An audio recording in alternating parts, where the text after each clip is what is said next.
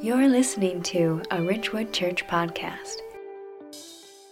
We live in an unprecedented time of uncertainty and fear.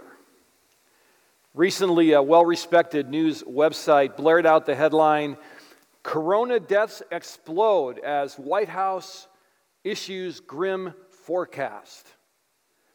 And that's the kind of suffering that we're dealing with, and it's the kind of suffering that's very, very personal. And it's very easy to see right now that the world is broken. And the world is broken because at one point man has rebelled against God, and that is called sin. So the world is broken by sin. But then the question becomes how do I find hope in a world like that? How do I find my way in a broken world? And the answer to that question is through a relationship with Jesus Christ. Jesus is the hope in a broken world. In our time together, what I want to do is tell you how to have a relationship with Jesus. I want you to know how important it is to have a relationship with Jesus. Because in this broken world that's full of sin and death and suffering, through Jesus, you can be made absolutely brand new. Now, there are a lot of people that are grieving right now, grieving a lot of different things and grieving people. And there was a time when another group of people were grieving. There were two sisters. Their names were Mary and Martha, and they were grieving the sickness of their brother. And he was very, very ill, gravely ill. And they knew this rabbi named Jesus who was wandering the hillsides, healing everybody in sight. And so they did what anybody would do they sent word to Jesus to come and hurry and heal Lazarus. And it probably wasn't an easy task to track him down. There were thousands of people following him around, but finally word got to him that Lazarus was sick. And then a strange thing happened. Jesus didn't come right away, he waited. Now, if that would have been you or me, we would have gotten on a plane or gotten in our cars. We would have gone as fast as we possibly could. But Jesus waited. And so by the time he arrived, Lazarus had already died. And the women didn't understand. And that's where we pick up the dialogue and the story to find out how we can be made new. So if you have a Bible, if you have a phone, if you have a tablet, I would like you to open with me to the Gospel of John, chapter 11, verse 20. Gospel of John, chapter 11, verse 20. And we have this amazing story unfolding in front of us. The women are indignant, they, they're angry, they don't understand, they're confused. Why did Jesus wait? Because their brother was gone. And so we see this happen now in verse 20. So when Martha heard that Jesus was coming, she, sent, she went and met him, but Mary remained seated in the house. And Martha said to Jesus, Lord, if you had been here, my brother would not have died. But even now, I know that whatever you ask from God, God will give you. And Jesus said to her, Your brother will rise again. And Martha said to him, I know that he will rise again in the resurrection on the last day. She's referring to the end time. She thought, Yes, of course he'll rise because I believe in your teaching. But Jesus said to her in verse 25, I am the resurrection and the life. Whoever believes in me, though he die, yet shall he live. And everyone who lives and believes in me shall never die. And then he looked right at her and said, Do you believe this? And she said to him, Yes, Lord, I believe that you are the Christ, the Son of God, who is coming into the world. So, what's happening here? Why would Jesus wait so long? And the answer is, is he was about to preview an amazing event that would preview even a greater event. Because when Jesus arrived, he stunned the crowd. And he called Lazarus out of the grave. He, he, he raised him from the dead. And it wasn't this kind of wimpy, hey, do you need some help? Let me get you up here. Let's go over and sit down, catch your breath. Let's get you to a doctor kind of resurrection. It was powerful, and Lazarus came out of that tomb absolutely alive. And that's what Jesus was up to, because soon he would be raised from the dead, and he was previewing his own resurrection.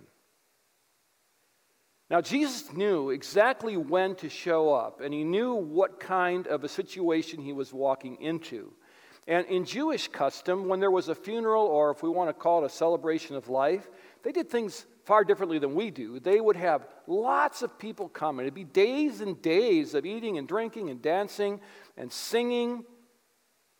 And so Jesus had this large audience that would see this amazing event. The Bible even tells us that some of these people were along the roadside when Jesus rode into Jerusalem to announce himself as Messiah. But there's still one very troubled woman here, and now it's the sister, Mary. And it's her turn to confront Jesus as we're leading up to this. And, and she wants to know why he waited. So we go now to verse 32 2 in chapter 11. Now, when Mary came to where Jesus was and saw him, she fell at his feet, saying to him, Lord, if you had been here, my brother would not have died. And when Jesus saw her weeping, and here's where we see the love of Jesus pouring out. And the Jews who had come with her also weeping, he was deeply moved in his spirit and greatly troubled. And he said, Where have you laid him? And they said to him, Lord, come and see. And Jesus wept. So the Jews said, See how he loved him? But some of them said, Could not he who opened the eyes of the blind man also have kept this man from dying?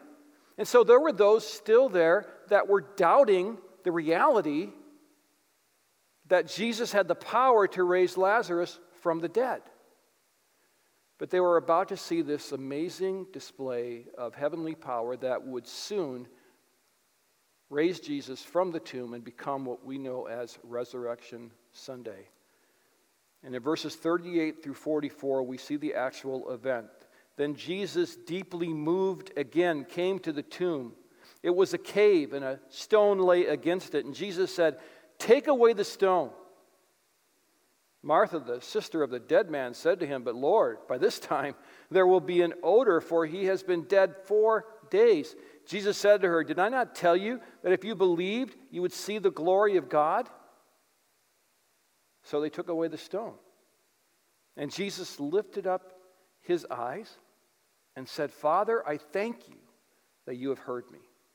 I knew that you always hear me, but I said this on account of the people standing around that they may believe that you sent me. That's an amazing little section right there. He's praying, but he already knows what the Father is about to do.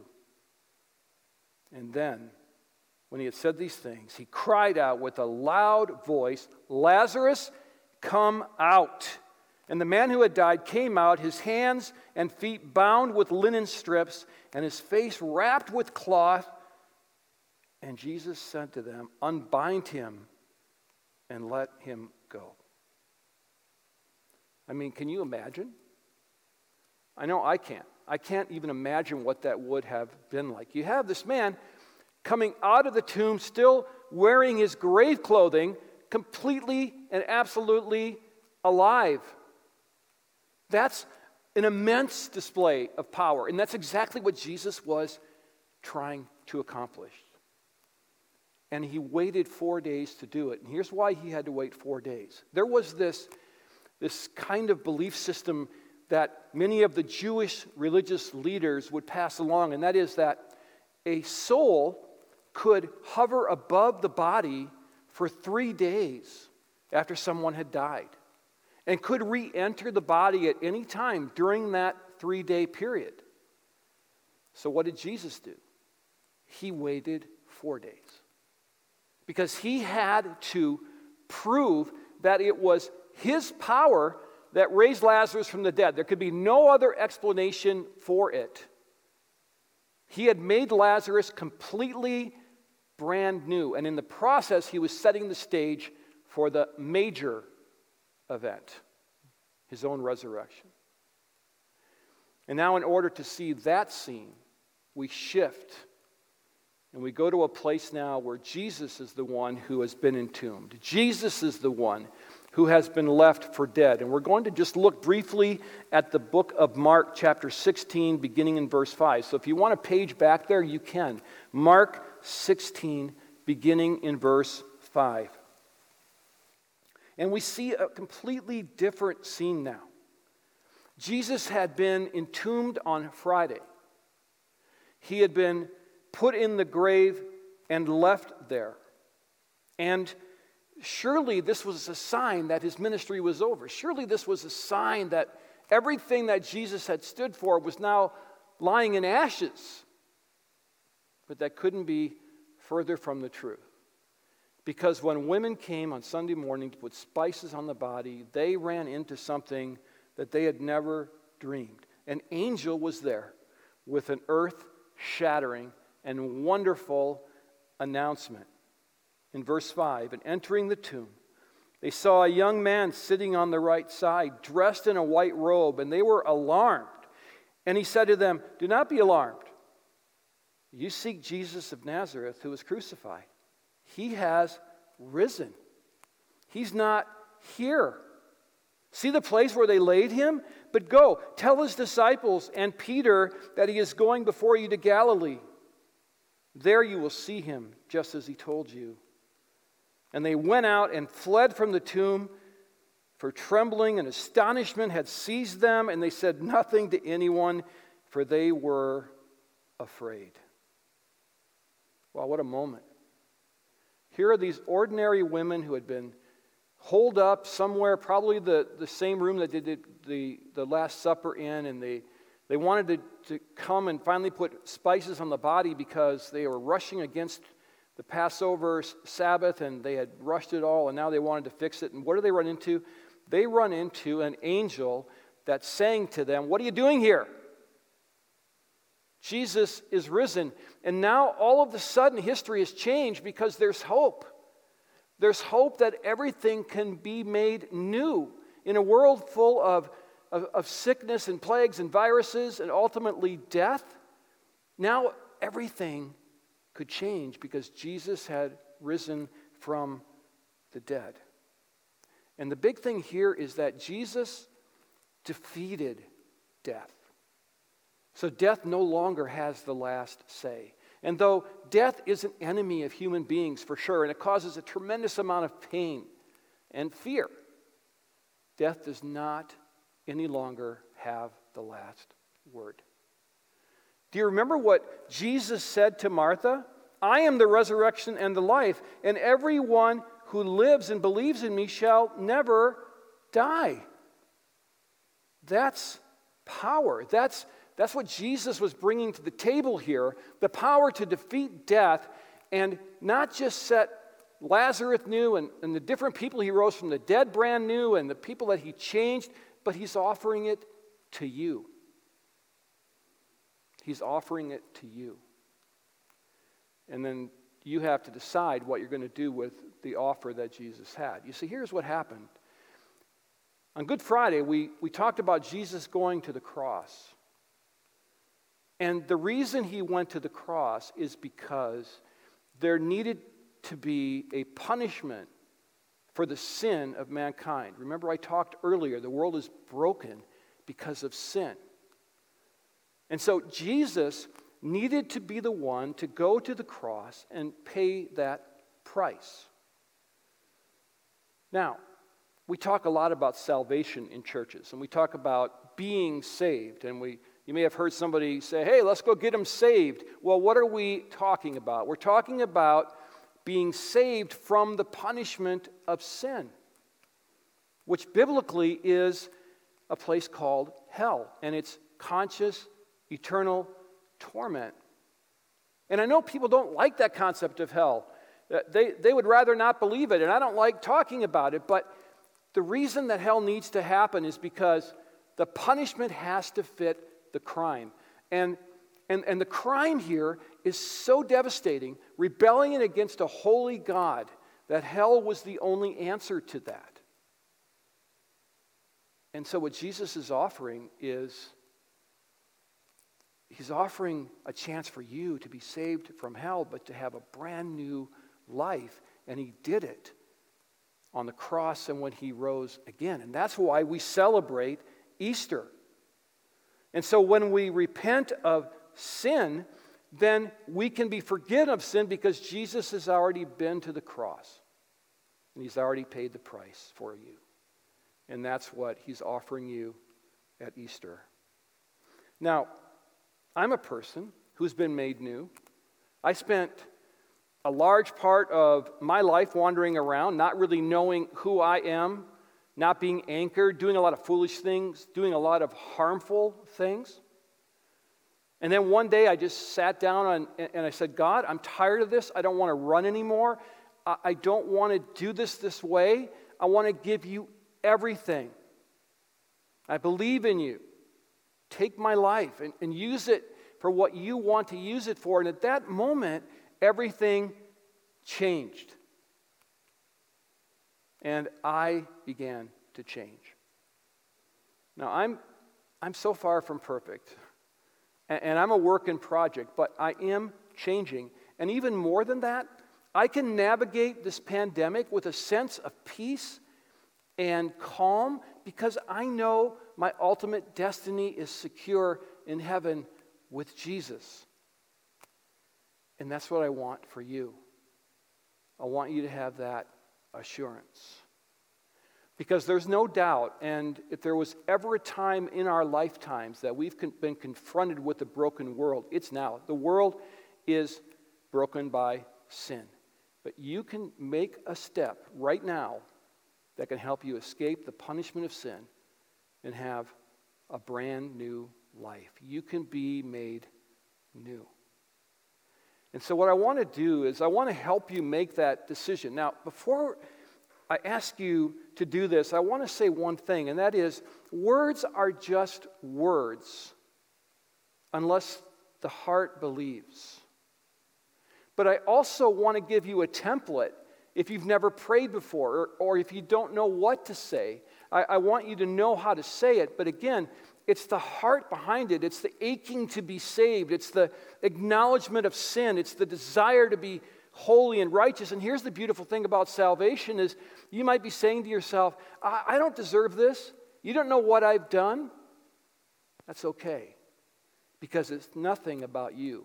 It's all about the righteousness of Christ, the holiness of Christ.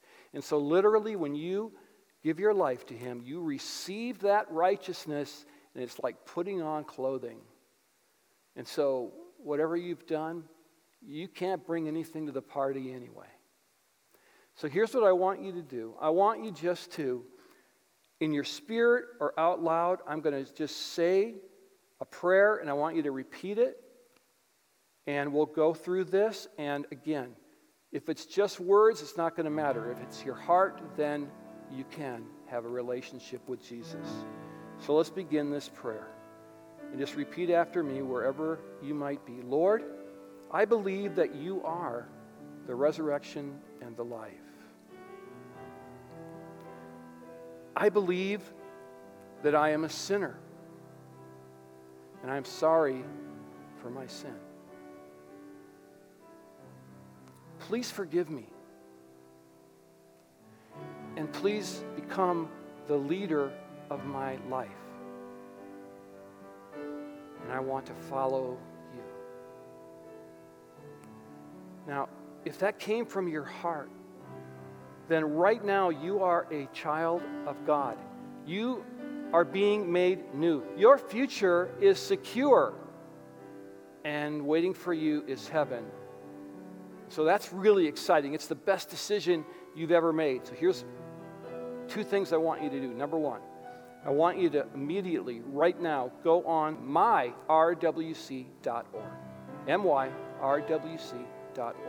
And you'll see a tab there about following Jesus. Just hit that tab, and you'll get information about how to follow Jesus. You'll be able to connect with someone that can help you follow Jesus. And it's an important step because you want to make sure that you follow up on this decision. And then here's the second thing I want you to do is I want you to tell someone.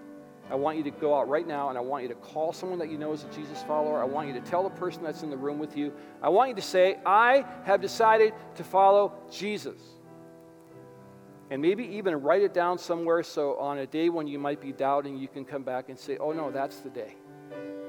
Just like I can remember exactly the day when I gave my life to Him and everything changed and I became brand new. So I'm so excited for you. And if you are a Jesus follower, I want you to be encouraged that as we go through this COVID 19 scare, that you are anchored in the love of God and in Jesus Christ. So let me pray for you right now. Our God, I thank you for those that have just come to a brand new relationship with Jesus. I pray that you would help that to take root and that lives would change and there would be a, a, new sense of excitement and peace that would come over those that have given their lives to you. And I pray for believers in Jesus that you would help them to be encouraged because of this amazing news of resurrection at Easter and the hope of eternal life. And I pray that you too would do a work in their life and that this would be an amazing experience for them as they continue to follow you.